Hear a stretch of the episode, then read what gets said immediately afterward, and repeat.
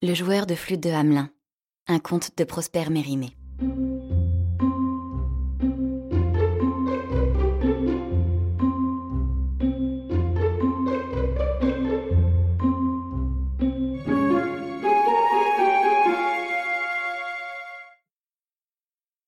Il y a bien des années, les gens de Hamelin furent tourmentés par une multitude innombrable de rats qui venaient du nord, par troupes si épaisses que la terre en était toute noire, et qu'un charretier n'aurait pas osé faire traverser à ses chevaux un chemin où ces animaux défilaient.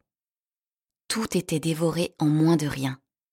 Et dans une grange, c'était une moindre affaire pour ces rats de manger un tonneau de blé que ce n'est pour moi de boire un verre de ce bon vin.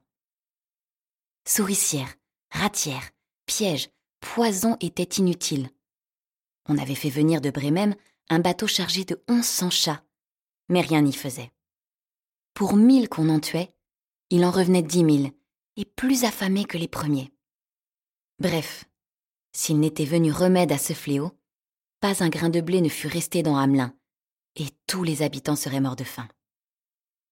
Voilà qu'un certain vendredi se présente devant le bourgmestre de la ville un grand homme, basané, sec, grands yeux, bouche fendue jusqu'aux oreilles, habillé d'un chapeau pointu, de grandes culottes garnies de rubans des bas gris et des souliers avec des rosettes couleur de feu. Il avait un petit sac de peau au côté.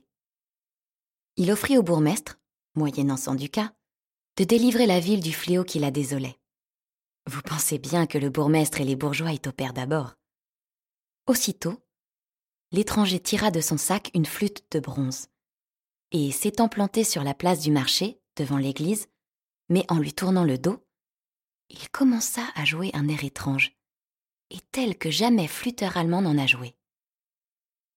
Voilà qu'en entendant cet air, de tous les greniers, de tous les trous de murs, de dessous les chevrons et les tuiles des toits, rats et souris, par centaines, par milliers accoururent à lui.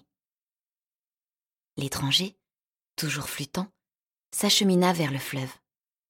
Et là, ayant tiré ses chausses, il entra dans l'eau suivi de tous les rats de Hamelin qui furent aussitôt noyés.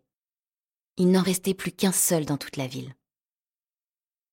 Le magicien, car c'en était un, demanda à un traînard qui n'était pas encore entré dans le fleuve pourquoi Klaus, le rat blanc, n'était pas encore venu.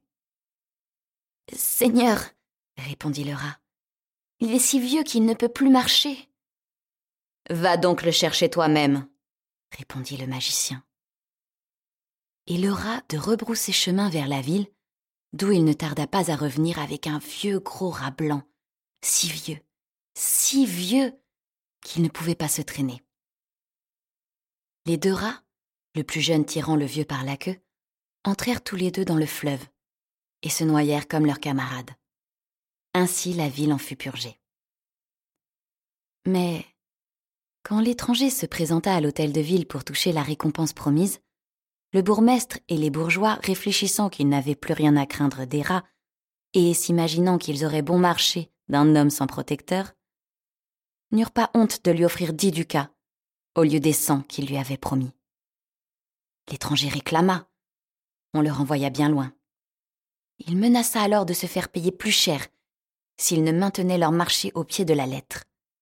Les bourgeois firent de grands éclats de rire à cette menace et le mirent à la porte de l'hôtel de ville, l'appelant beau preneur de rats, injure que répétèrent les enfants de la ville en le suivant par les rues jusqu'à la porte neuve. Le vendredi suivant, à l'heure de midi, l'étranger reparut sur la place du marché, mais cette fois avec un chapeau de couleur pourpre, retroussé d'une façon toute bizarre.